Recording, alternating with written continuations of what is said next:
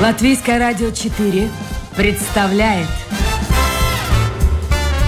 Александр Алексеев авторской программе Александр Студия.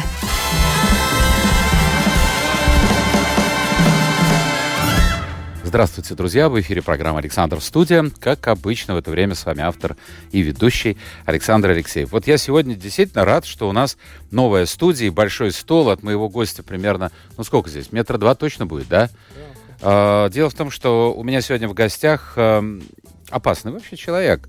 Э, многократный чемпион Латвии, участник европейских чемпионатов по карате и призер чемпионата Латвии по боксу. Зовут его Юрий Зундезакевич. Юрий, вот так на расстоянии, добрый день. Мы с вами будем беседовать. А вам, кстати, когда-нибудь приходилось вот применять в жизни, не в спорте, не в соревнованиях, ваши знания и ваш опыт? Боксерско-каратевский. Ну, приходилось, конечно. А когда, если Школьные, школьные годы приходилось. А то есть вы с детства уже начали заниматься, да? Ну, я занимаюсь с, с 8 лет, начал заниматься единоборствами. Ну и, собственно, потом не останавливался. Ну и не хочу ничего говорить против микрорайонов разных. А где вы? На Москачке, нет? Ну, неподалеку от Москачки, это, это улица Лубанас. Они, ну, и Лубанчик, там, да. да, Лубанчики. И там приходилось, да, периодически отстаивать свое здоровье прежде всего. Потому Слушайте, что... а это были люди, которые вас знали? Нет. Просто случайные? Просто подходили, какую-то мелочь пытались отобрать. Это днем было, вечером? Днем было. Днем, да? да? Среди белых То есть пацан-то... А, а, ну да, вы мелкий же были, школьник, да? Да, конечно. Там дай 10 копеек. Бегал я плохо, поэтому приходилось... И, и, и как? Быстро они понимали, что не с тем связались? Ну, достаточно быстро понимали, и тогда решался вопрос очень быстро. Ну, потому что, ну, бежать догонят. То есть, а если их много, то тем более догонят. Поэтому... Подождите, и не то, что один на один, а там даже... Не, один на один никто никогда не подходил, поэтому... А что вы с ними делали? Вот? Ну, что, как в кино вот так, одному умел, туда, одному туда когда, разбрасывали их. Когда годами делаешь одну и ту же работу, любую работу, она доходит до автоматизма. Угу. И вне зависимости от профессии или от профессиональной деятельности, ну, если говорить о единоборствах, то это то же самое, по большому счету, та же работа. Ну, и просто все происходило настолько быстро, автоматически, что ну, люди оставались лежать, сидеть, и Слушайте, понимали, ну это что... же ужасно, подождите. Ну, это же можно донести вот так чисто автоматически. Не, не, не. автоматически, там... если автоматически делаешь, то делаешь э, все-таки осознанно, чтобы человека не, не покалечить, а вывести из равновесия, чтобы он понял, что он не идет не туда, куда его просят. И сколько вот максимум против вас шло? Нас, нас в свое время учили э, карате э, когда-то учили биться против троих, четверых, пятерых людей, зная, как обороняться, чтобы они друг другу мешали. Ага. То есть выстраивая их на одну линию для того, чтобы они могли, не могли ударить и тянулись друг через друга. И поэтому не имеет значения, сколько людей, два, три или четыре. Поэтому, ну, я не хочу говорить, сколько было людей и с кем нужно было драться. Но были разные ситуации, э, когда я понимал, что моей жизни и здоровью грозит опасность, ну, собственно, тут уже... А что делать, да? Не до смеха, да. Тут уже начинаешь... Ну, заканчивалось, ну ладно, вырубали, но, но я думаю, не так страшно. Было. Не, не, не до чего плохого Очнулся и пошел. Они сразу приходили в себя или понимали, что как бы они неправы. И, и убегали? Убегали, останавливались, понимали, что дальше уже... С ним лучше не связываться. Смысла... Ну, хорошо, в классе там, небось, никаких проблем не было, все знали, чем вы занимаетесь? Нет, в классе нет. Я как бы всю свою энергию, все свои навыки, все свои, может быть, эмоции, негативные эмоции, усталость, еще что-то, это все на татами, в зале, на ринге. Вот это выбрасывалось, уплескивалось. Mm-hmm. Тем самым я всегда был достаточно спокойным, дисциплинированным, потому что единоборство – это прежде всего дисциплина. А учились хорошо? Учился я так себе. Мне как бы больше нравилось гуманитарные науки, то есть языки, история, эм, спорт. Но вот так, чтобы рваться и учиться много-много, у меня до 10 класса вообще никакого желания не было. Это говорит человек, который имеет два высших образования. Это я просто так да, говорю, да? да? Два но высших после, образования. Но после 10 класса понял, что нужно учиться, поступать в институт, и я уже начал понимать, чего я хочу. И вот начиная с 10 класса, уже средней школы, я уже осознанно учился и уже шел к, к определенной цели. Слушайте, а в классе, наверное, в школе от девчонок отбоя не было? Ну, как у всех, как бы, ну, общение. Ну, все-таки вот такой вот, понимаете, спокойный, Нет. рассудительный, но если что, может постоять и за себя, и за меня. Я не знаю, если честно. Я вот об этом особенно не задумывался. У меня была цель какая-то, э, начиная уже, как я сказал, с 10 класса. Я хотел там, поступить в институт, стать физиотерапевтом. Ну, хорошо, а чемпионом, там, я не знаю, чемпионом Европы, чемпионом мира, может, на Олимпийские игры поехать? Такой цели не было? Да, была, э, была цель попасть на Олимпийские игры. И очень хотелось уже там, начиная с 13-14 лет, я уже грезил идею, чтобы именно попасть в олимпийскую сборную латвийскую и потом, соответственно, в Олимпийские игры. Но, к сожалению, тот вид спорта, которым я занимался, он не был олимпийским видом спорта. И до сих пор сейчас его еще до конца не приняли в Олимпийские игры, только как временно в тестовом режиме вот провели один раз, и сейчас не знаю как. То есть по большому счету, это до конца еще не олимпийский вид спорта. Очень много противостояний Востока, Японии и Европы. То есть на, в, Японии карате, если мы говорим о карате, это культура, это искусство. А, а это про Японию, если говорить. А если мы говорим о Европе, они воспринимают это как вид спорта. И вот Япония говорит, что нет, это наша искусство, а там спорт. И вот это вот очень... То есть европейцы тормозит. хотят, японцы да, против. Да, японцы против. Это было долгое время. Сейчас я не знаю, как я уже давно не был в этой теме и не общался с тренерами. Но тогда, когда я занимался, действительно было это так. Друзья, я напомню, это программа «Александр Студио». У нас сегодня в гостях Юрий Зундезакевич, как я уже сказал, многократный чемпион Латвии, участник европейских чемпионатов по карате и призер чемпионата Латвии э, по боксу. Но вообще-то принято считать, что те, кто занимаются вот этими единоборствами, они люди действительно спокойные и особо так не подчеркивают. Вот я могу тебе сейчас в глаз дать или куда-то, я не знаю. Это действительно ну, так? Действительно так, потому что... Ощущение внутренней силы, оно как-то сдерживает самого. Были такие моменты, когда происходили недопонимания на дискотеках, и когда, и когда начиналось какое-то столкновение, и я даже был участником. Потом была такая ситуация, что неосознанно два человека поклонились друг другу и разошлись а... посреди зала танцевального пола. Ну, то есть они были из одного клуба или, они скажем так, одним клуба, спортом они занимались? По, даже по движениям, по ударам, даже как только началось, они поняли, что нет смысла выяснять отношения, потому что они оба спортсмены, друг друга калечить, а им участвовать на соревнованиях, им нужно зарабатывать медали, а им нужен тонус и продвижение. А если они друг друга покалечат, смысла этого никого не будет. Вот насчет калечить. Я сейчас задам вопрос. Да, друзья, вы можете задавать вопросы в интернете, если вас интересует что-то в спорте, и не только в спорте. Э, в интернете домашняя страничка Латвийской радио 4, программа Александр Студии. Сразу же ваше послание как напишите, так и появится у меня на мониторе. Вот э, есть такое мнение, в принципе, я согласен с этим. У меня есть один пример, я сейчас его приведу так достаточно коротко, что вот эти виды... Вообще спорт — это вредная вещь, большой спорт. Это первое. Согласен. А, согласны. А вот бокс, я не знаю насчет карате, но бокс, э, ну, очень калечит людей. У меня был э, сосед на даче, он старше меня. Он, к счастью, ушел из этой жизни. Я говорю, к счастью, действительно, потому что там началась уже совершенно клиника, и, и просто было страшно с ним рядом находиться. Он был страшно неадекватен. Он зимой мне его дочка рассказывала, в спортивных штанах, в майке уходил куда-то, на, его полиция на Юрмальском шоссе. То есть вообще человек неадекватный. Он по три раза в день ходил в один и тот же магазин, вот сырок купит, еще что-то. Говорить с ним было, вот он где-то там витал. И, я так, и он серьезно занимался боксом. И вот когда были в Юрмале, там рядом со школой в Майере, такой спортивный ледовый каток там есть. И некоторые э, сезоны летние там устраивали какие-то матчи по боксу. Вот он всегда надевал костюм солидно, галстук и шел. Он был профессионалом. Но мне кажется, страшно, вот бьют, бьют по голове. Это же все влияет. Нет, это не влияет. Ну, во-первых, это очень... Ну, а этот Кассиус Клей, Мохаммед ну, Али. Дело в том, что любой вид спорта, он травмоопасен.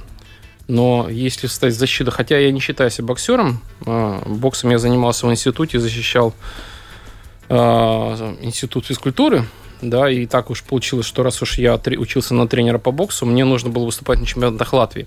Но основной мой вид спорта был карате. Есть он. Периодически прихожу и занимаюсь. Но э, травмоопасные, более травмоопасные виды спорта – это футбол, хоккей, контактные виды спорта, потому что в боксе, в карате ты знаешь, что тебя будут бить, и ты обороняешься, защищаешься, уходишь. И знаешь, как это делать. И знаешь, как это делать. В футболе, в хоккее, в гандболе, неважно. э, ты не ожидаешь, что тебя толкнут, ударят, и травм намного больше у спортсменов. А так как э, мне приходилось по роду деятельности, когда учился в институте, э, работать, помогать в физиотерапии, и учился на физиотерапевтом, нам нужно было много работать со спортсменами, и очень много как раз э, командных видов спорта, вот спортсменов, то есть это вот, как я перечислил, баскетбол, футбол, хоккей, очень много травм было. Но я очень мало видел спортсменов, которые вот э, из восточных единоборств или бокса, там их практически не было. То есть восстанавливали. То есть футбол, даже, ну ладно, хоккей, там лед, коньки, футбол, шайба. Да, бутсы, да, это все подкаты, это все, это все растяжение, переломы и так далее и тому подобное. Это поз... травмы позвоночника, толчки очень сильные и так далее. То есть очень много а, травм происходит из-за того, что человек не готов. Он бежит с мячом куда-то, а потом его где-то кто-то... По ногам. По ногам. Он упал, все. Значит... Я смотрю, вы участвовали в соревнованиях еще и по настольному теннису, гири поднимали, а, плаванию, бои, бои без правил. Это, это что, это просто увлечение? Те моменты, там было 18-20 лет, я был на пике своей активности, и у нас было в день по 6-7 часов спортивных занятий там, неважно, стрельба, плавание. Ну, в общем, спортивная академия нам давала возможность попробовать все олимпийские виды спорта, и потом даже учить друг друга, мы учили друг друга, как, как э, каждый, каждый из видов спорта. А настольный теннис мне нравился с детства, поэтому мне было просто интересно. Мне предложили за академию выступить. Ну, я пошел, поиграл, как бы. А гиревой спорт был... А Малина не знали, нет? Нет. Ну, в разное время, наверное. Наверное, да. То есть, Потому там... что я хорошо играл. Мы, вот, вот, вот в теннис настольный, кстати, вот буду хвастаться, да, чего? У меня даже значок есть, я кандидат в мастера спорта. Ну, вот видите, как хорошо. Да, да, да. За сборную университета. А с Гиревым так, что я зашел на кафедру, и что-то мне надо было, кафедру тяжелой атлетики. Бокс относился к кафедре тяжелой атлетики. И я забежал что-то спросить, а мне говорит, пойдешь гири тягать? Я говорю, ну я же боксер у вас числись, по крайней мере. Говорит, ну, нам нужен человек. Я говорю, ну, хорошо, давайте. А я занимался физически, мне было что гири толкать, что ядро, мне все равно было. Ну, и сказали, показали технику, я пошел выступать за институт э, гири. Многофункциональный, а бои без правил? Бои без правил получилось так, что пришли военные к нам на занятия, сказали, нам нужны инструктора по рукопашному бою. Это было министерство, сейчас уже Э, этого подразделения нет, это было их шлет Министри из полка, внутренние войска МВД, mm-hmm. при МВД. Сейчас, они были расформированы в 2002 году. Ну вот и пригласили инструктором, и мне пришлось готовить солдат. Несколько раз в неделю приезжал в казармы, готовил их. Физпод... То есть я отвечал в казарме. А что это такое э, бои без правил? Это вот ну, вперед, без правил. Вперед как получится. Это когда... Это э, спартакиада, которая, я не знаю, сейчас проходит или нет, но тогда раньше проходила э, спартакиада между разными силовыми структурами. То есть это охрана, полиция, армия, так же, как в баскетболе, так же, как и в хоккее, наверное. То есть э, проходили соревнования раз в году, и каждый выдвигал своих бойцов, кто то хотел, и они отстаивали честь, славу своего подразделения, к примеру. Вот я выступал за внутренние войска, и тех солдат, которых я готовил, обучал, мне дали несколько человек, которые спортивные, да, вот, которые хотят. И мы с ними выступали по боям. Ну, бои без правил это как? Ну, там были несколько этапов. А, первый этап это был там против пистолета, против палки, то есть нужно было показать в реальной ситуации, как происходит задержание и так далее. То есть там одна из... Вот, кстати, я перебью. Вот посмотрите, в кино все действительно очень красиво происходит, задержание. Да один против троих, я уж не говорю про, вот когда начинает кто-то из представителей восточных единоборств вступать в борьбу, ну, даже если полицейский, он так эффектно этот пистолет выбивает. Но в реальной жизни, когда смотришь кадры кинохроники, вот были несколько же событий, связанные, потом шум страшный был, помните, в Америке, когда э, кто-то вынул пистолет или что-то показалось полицейскому, что это пистолет, ему на шею надавили ногой, он да. умер, и там пошли... Да. Ну, это другая история. Но как-то это все выглядит не так, как в кино. Это действительно очень сложно человека разоружить, если ты полицейский, а он-то, в общем-то, не профессионал в этом деле. Ну, есть полицейское, есть специальное подразделение. То есть обычного полицейского нечего ждать такой сноровки? Ну, поли... нет, я ничего не имею против полицейских. Mm-hmm. Полицейские э, очень разные, и есть профессионалы своего дела, и к ним претензий никаких нет. Но, э, и, наверное, у них бывают ситуации разные в жизни, и были, и будут. Поэтому я думаю, что они специалисты все-таки профессионалы своего дела должны быть. Их должны обучать этому. Но есть еще люди, которые специально подготовлены. Конечно, у них это, как я говорил с самого начала, это доведено до автоматизма. автоматизма да. И, конечно, он даже не задумывается, что он делает. Он просто делает и делает. Вот он, человек же не задумывается, левой ногой шагнуть или правой сначала. Ну да. Он просто идет и видит яму, но ее перепрыгивает или обходит. И также в единоборствах, и также в работе с оружием. Я сам э, стреляю с боевого оружия, мне нравится это, я сдал на лицензию. И периодически для концентрации, для отключения своей головы хожу в тир для того, чтобы просто пострелять, потому что если ты о чем-то думаешь или какие-то эмоции, или что-то такое, ты, ты не можешь просто в цель попасть. У тебя сердце стучит, ты о чем-то другом думаешь, и, собственно, точность пропадает. Хорошо, сердце. 70. Ну, отлично. У вас тоже такие часы, да? Ну, да. Тоже показывает? Тоже показывает, да. Ой, вот я хотел бы поговорить пару слов буквально об Олимпийских играх. Ну, не, не удалось вам попасть на Олимпиаду. Ну, так сложилось. Ну, да. Но э, давайте вот несколько вопросов. Это касается и зимней Олимпиады, и летней Олимпиады. На прошлой неделе захожу к нам в буфет. Сидит народный, ну, Пауса я так зову. Угу. И э, чашка кофе, и смотрит телевизор. А там какие-то соревнования, то ли лыжи, то ли, ну, что-то, неважно.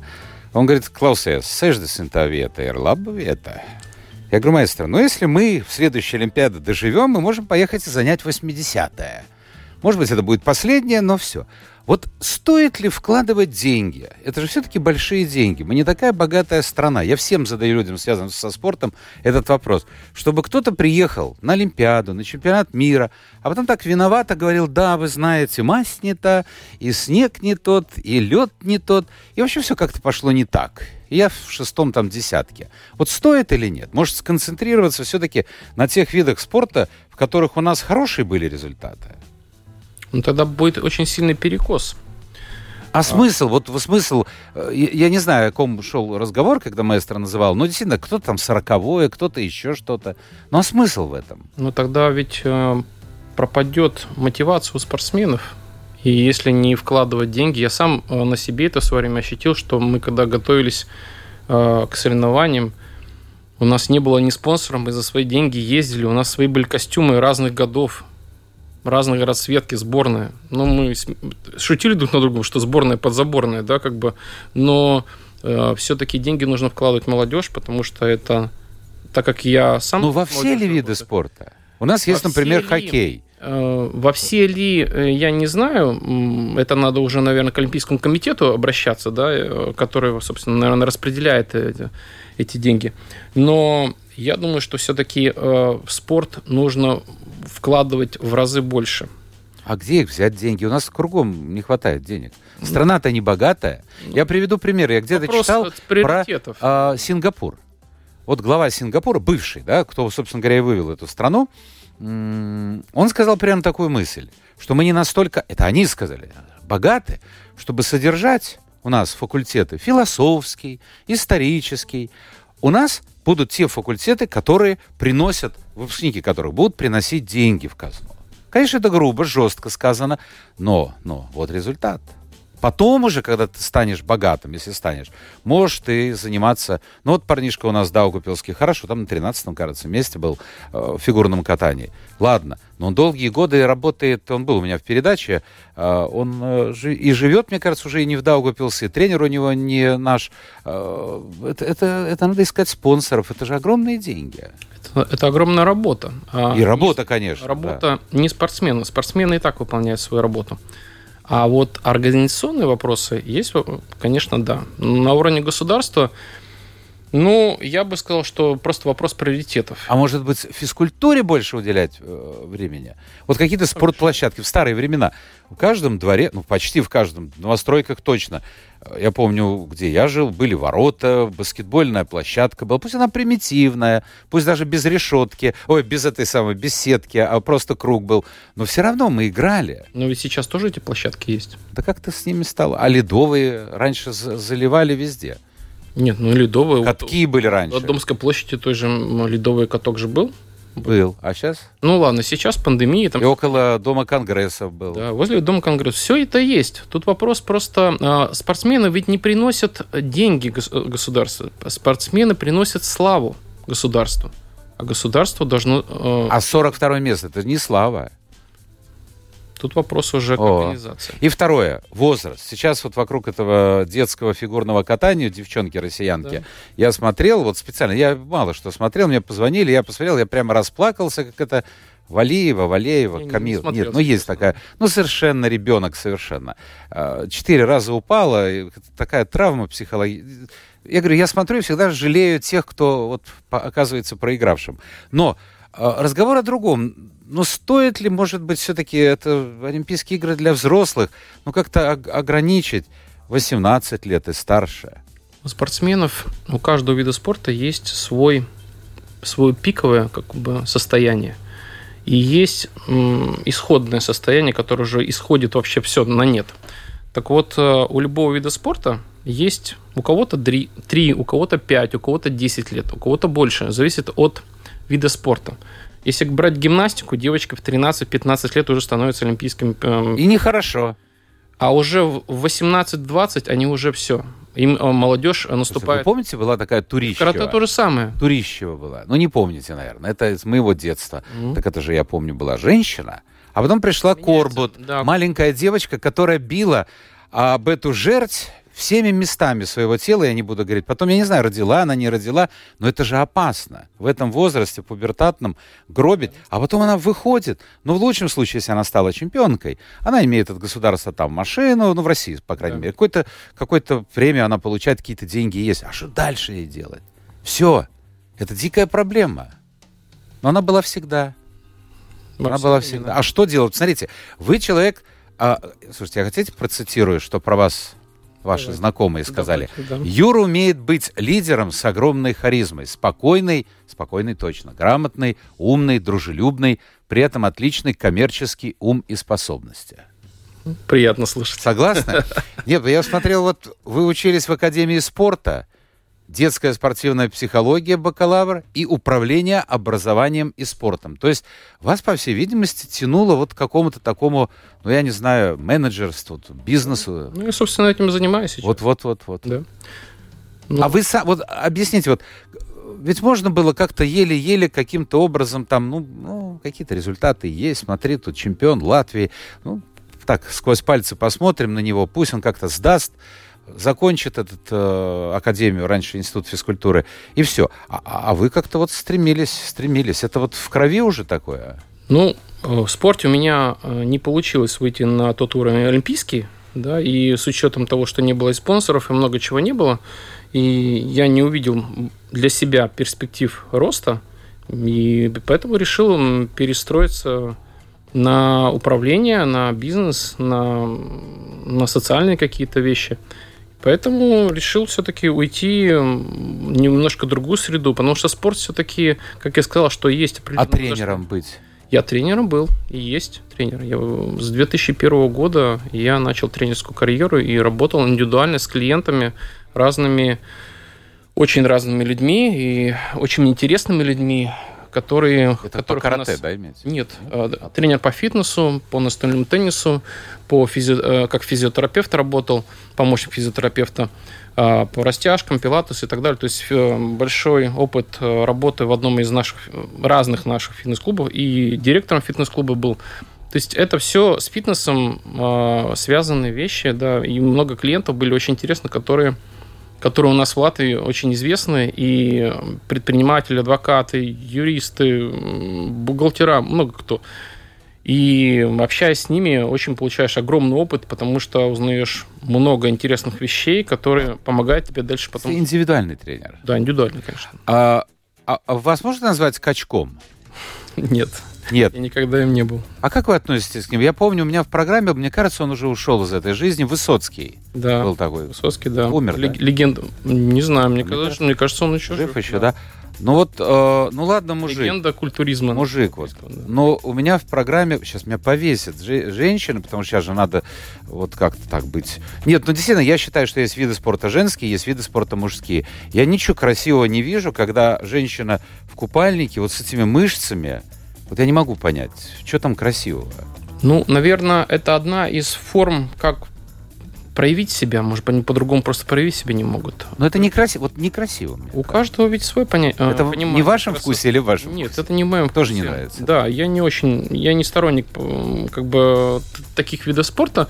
Ну, я был много раз на этих соревнованиях по культуризму. У меня есть много друзей и знакомых, которые э, занимаются и организуют эти соревнования. И есть э, и чемпионы, и президенты федерации, ассоциации по культуризму. И мне в свое время дали э, членский билет, как бы можно назвать так его, э, ассоциации культуристов. Культури, в. Мгм. Ну, в общем, было хохма, как бы, ну, какой, кто я... Но вы к этому отношения не имеете. Не, я не имею, просто так, получ... так сложились обстоятельства юридически. Ну и ладно, мне как бы не жалко, ну вписали, вписали как бы. Вот, но к культуризму я отношусь, он есть, э, и он пошел на убыль последние года, потому что тенденции поменялись, и все-таки больше люди следят за своим здоровьем, а культуризм а, это такая неофициальная информация, как бы простые люди хотят, вот я хочу быть культуризм, но вот когда э, культуристом, но когда они выходят на соревнования, на сцену, это полная противоположность любым другим соревнованиям. На соревнования по любому другому виду спорта ты выходишь, ты на пике своей физической, эмоциональной активности, формы. А в культуризме, чем хуже ты себя чувствуешь, тем лучше ты выглядишь на сцене. Серьезно? Поэтому, да, они э, для того, чтобы высушить себя, чтобы мышцы прорисовывались, вот эта сушка происходит, они доводят себя практически до изнеможения, эм, тяжело говорят, медленно ходят, нервная система очень сильно притормаживает. И вот на этом пике внешней, визуальной, они выходят на сцену, но при этом они чувствуют себя ужасно. Конечно, они после соревнований за день, там, за два, они прям, там, плюс 3, плюс 5, плюс 7 килограмм добирают воду, обратно возвращаются. Но вот в этом состоянии, конечно, А вот эти пищевые добавки, вот всевозможные, что даже магазины есть, где можно что-то купить, и там поможет накачать, это не вредно, нет? Ну, добавки не вредны. Ну, витамины ведь не вредны. Ну, смотря сколько, и иногда витаминами можно переусердствовать. Ну, организм все это выводит. Не, ну тут э, можно, можно тут дискутировать очень, очень долго, но ведь культуристы не витамины используют, а другие э, вещества. Ну, ну, я не знаю, как их называют. Вот в таких коробках не будем их продают. рекламировать. Не, не, Нет, и- нет, не будем, и- конечно. их э, продают, а есть препараты, которые не продают. То есть э, используются препараты, которые подчас запрещены у нас в Латвии. А вот этот допинг, я не могу понять. Вот у той же этой девочки, этой Вале- Валеевой, нашли какие-то лекарства, что-то там все непонятно, трудно сказать, но ну, как определить? А если у человека проблемы со здоровьем? Вот говорят, что у норвежских там лыжников, Да. у них у всех проблемы со здоровьем, поэтому Астма. они принимают... Астма, да. Астма. Они, Они принимают... Венталин Да, принимают. да, им, как- им можно принимать. Вот тут как-то непонятно. Ну да. Ну, у китайцев тоже не могут найти никаких препаратов. У них свои какие-то препараты, которых нет в базе данных э, ан- антидопинговой это комиссии. Помогает, действительно помогает. Ну, ну, конечно, это Как? помогает. Но тут вопрос, м, а, насколько честь- честный спорт и насколько а, цена этого спорта. И Потому- цена жизни. Цена жизни. Да, да. Ну вот эм, тоже один раз на Олимпийские игры вышел. У нас ведь э, как, м, раз вышел на Олимпийские, два, три. А вот если посмотреть, допустим, на Китай, вот посмотри на спортсменов. И вот один спортсмен появился, и больше мы его не видим. Ну, также и в женском фигурном катании говорят, что вот каким-то образом они там вот очень сложно. Пропадает. То есть Да, вроде чемпион, да, а потом да, раз да, и нет да. его. Потом следующий появляется. Вот об этом-то разговор. Э, Хорошо, мы еще не успели поговорить. Я специально отложил это на потом, потому что вы уже об этом говорили у моей коллеги. Ну, несколько слов надо сказать. Тем более, я смотрю, Лана пишет, э, прекрасно организованные детские лагеря. Большое спасибо, Юрий, это очень сложное дело. А как он подбирает штат вожат? Ну, что вам, тут есть э, работа тренера, э, закончили э, РИСЕБа, стали магистром экономических наук, управляете финансами, можете управлять финансами. А что вас потянуло создавать э, детские лагеря спортивные? Ну, во-первых, это у меня педагогическое образование, и еще в институте нас обучали, мы получили первую лицензию, получил на организацию, именно еще когда был в спортивной академии, то есть у нас был курс организации детских лагерей. Ну и в летнее время, как тренер я когда работал, э, всегда был спад, людей меньше, клиентов меньше, нужно было чем-то себя занять. Я решил вот заняться организацией лагерей, попробовать. Ну и получилось, и потом потихоньку-потихоньку э, мы выросли, и в какой-то момент даже мне показалось, может быть, я ошибаюсь, но мне показалось, что мы вышли в лидеры организации лагерей в Латвии. А вот. сейчас из-за ковида все это прикрылось? Ну, это не прикрылось, а стало меньше. Но мы э, пошли дальше в плане того, что открыли свою школу вожатых и обучаем. Вот, кстати, вопрос. спрашивают, где вы берете вожатых? Да, я пытаюсь ответить на этот вопрос. Как раз-таки мы э, организовали школу вожатых, так как накопили огромный опыт в организации лагерей. И теперь обучаем персонал для себя, то есть мы можем отобрать хороших вожатых, педагогов, молодежь просто, да, которые хотят подработать в летнее время. И также обучаем персонал для других лагерей. В этом есть востребованность, так как у нас на рынке нет особенно такой большой практики обучения, потому что родители все-таки, когда отдают ребенка, они должны быть уверены в том, что тот вожатый, который работать будет с их ребенком, ну, должен как минимум понимать детскую психологию и уметь решать конфликты во время, потому что для ребенка поездка в лагерь это стресс. Ну, для большинства детей. И вот умение вожатых, умение директоров, которые у нас работают, умение поставить работу так, чтобы для ребенка это было максимально комфортно, чтобы родители не волновались, чтобы было интересно, насыщенно программе и так далее. То есть в это вкладывается огромное количество времени, денег, вот, кстати, насчет денег. Многие привыкли, ну, это старшее поколение. Я тоже помню когда-то, я один раз был в жизни в лагере, меня отправили, я сбежал, мне кажется, через несколько дней. Это было ужасно. А, то, что сейчас вы предлагаете, я смотрю, ну, просто здорово, во-первых, программа на латышском, английском и русском языках. Занятие это лагерь-активист. Занятия по английскому языку, экскурсии, конкурсы на лучший танец, костюм, рисунок, школа туризма ориентирования, вечер пародии, пикник, дискотеки, танцевальный корпус, конкурс, ночная трасса и так далее. Но те, кто постарше, скажут, а вот раньше мы ездили, платили там символическую сумму, все платил профсоюз, а у вас это, ну, в общем, за неделю там 200 с чем-то евро, почти 300 евро, да? Сейчас уже больше. Больше уже, да. Так как цены поднялись в этом году, да. Ну, да цены под, под А это тормозит, евро. вот э, как набрать группу? Или это все равно не, не мешает родителям? Ну, у вас дети есть? Есть. Уже взрослые. Ну, взрослые, конечно. Хорошо. Да. Ну вот у кого дети есть достаточно маленькие, которые учатся в школе и mm-hmm. долгое время были в заперти, но сейчас, ладно, их все-таки нормально не учатся, но все-таки детей нужно э, отправлять, на мой взгляд, в лагеря, чтобы у них соци- происходила социализация, потому что дети разучились дружить элементарно. То есть они стали индивидуалистами. Это мне как раз мои вожатые говорили о том, что они не понимают, как вместе можно что-либо делать. И как раз лагеря помогают научить, привить любовь к дружбе, любовь к социализации, чтобы они понимали, как в обществе общаться. Я понимаю, да, но не каждый родитель может позволить. Да, но ведь мы участвуем в государственных конкурсах э, или в европейских конкурсах, где дети едут или с софинансированием от какой-либо думы, Сала, Спилсерига, mm-hmm. Маруп и так далее. То есть пол, половина стоимости или какую-то часть, 30-20%.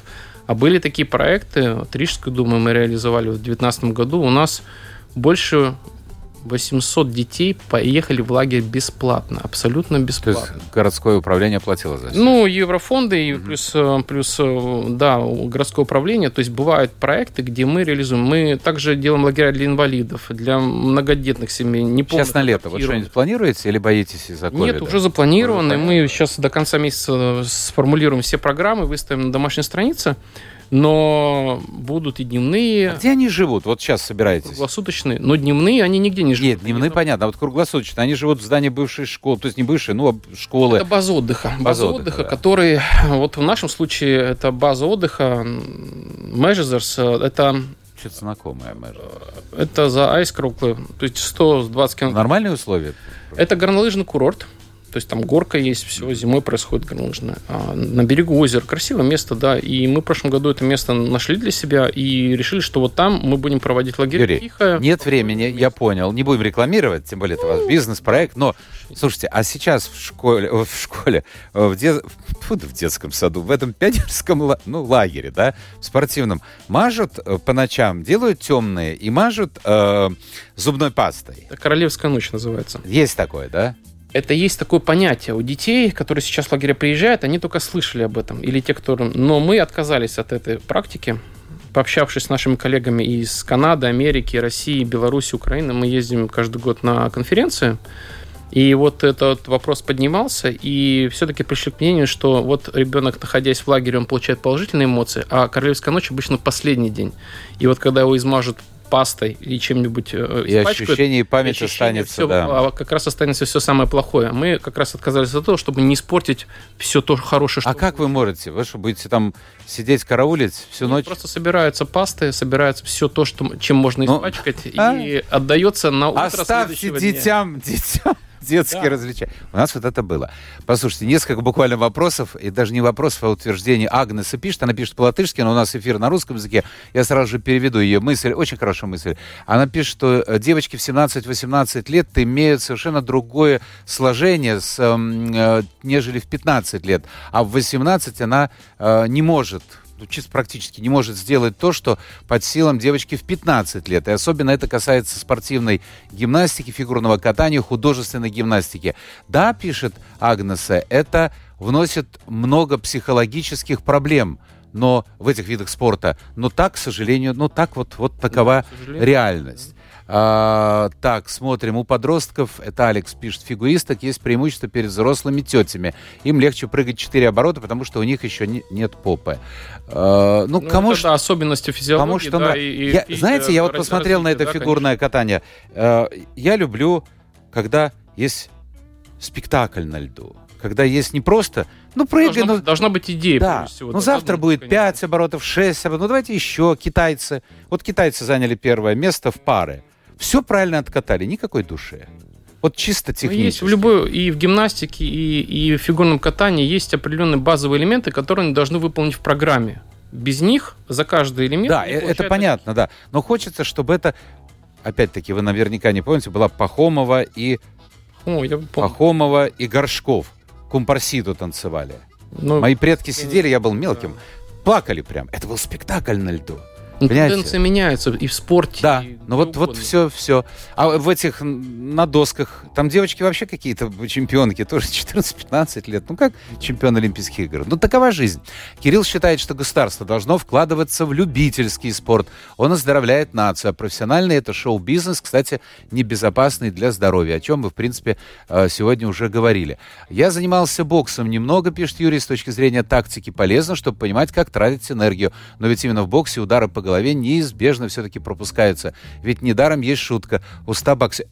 Не обижайтесь, да, это он пишет. Уста боксеров спросили, не вреден ли их спорт для здоровья? 95 не поняли суть вопроса. Ну вот, вот а, человек... Ну, как я уже говорил, что я не боксер. Ну я понимаю. Мне, мне получилось, что э, я боксом занялся только потому, что в институте не было карате. Хотя я шел туда, но так как это не олимпийский вид спорта, пришлось идти на бокс.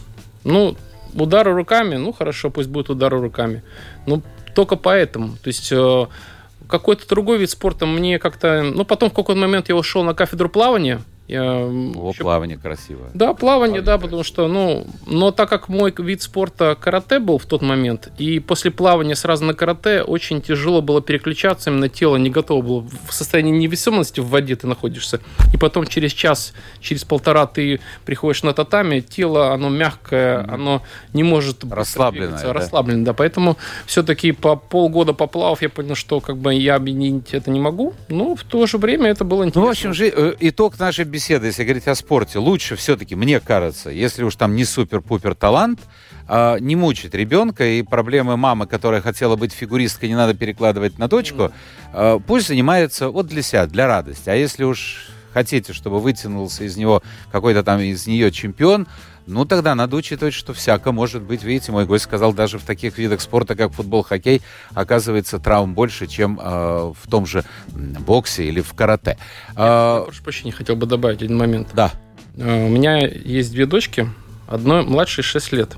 Мы никогда дома не популяризировали никакие единоборства, ничего такого. То есть, как бы, хотят дети заниматься, пусть занимаются старшая художница, младшая пришла в один Художница, в смысле, художница, гимнастика? Не-не-не, а. художница именно Максвелл, Максвелл да, да, то есть она рисует, лепит, красит, твор, очень творческий ребенок. А младший один день приходит и говорит, папа, я хочу заняться карате. Шесть лет ребенок. Мы как-то так, ничего себе, ничего не рассказывали, никакого кимоно, никакие медали, ничего не показывали, вообще ничего. Ну вот, ребенок уже в мае будет как год занимается. И нравится. И вот у нее на этих даже выходных первый какой-то экзамен. Ну, так как все это было заторможено и все, все ничего нельзя было. Сейчас вот первый экзамен, так понимаю, будут проходить, они будут сдавать на какой-то на поезд. Но это потому что, Юрий, потому что ей нравится. Ей это- Ее никто не толкал. Ну, это гены. Гены. А, какой сегодня, пишет Илона, приятный гость во всех отношениях, прямо как Карлсон. А мальчики, с праздником вас. Мальчики, Да. спасибо. Спасибо. Спасибо, Александр, за ваши интересные беседы и удачи. Спасибо, Илона, вам. Спасибо всем тем, кто был вместе с нами. А в гостях у нас был Юрий Зундасакевич, спортсмен, тренер, организатор детских лагерей. А, Встречаемся завтра. Новый день, новый эфир, новые гости. Пока.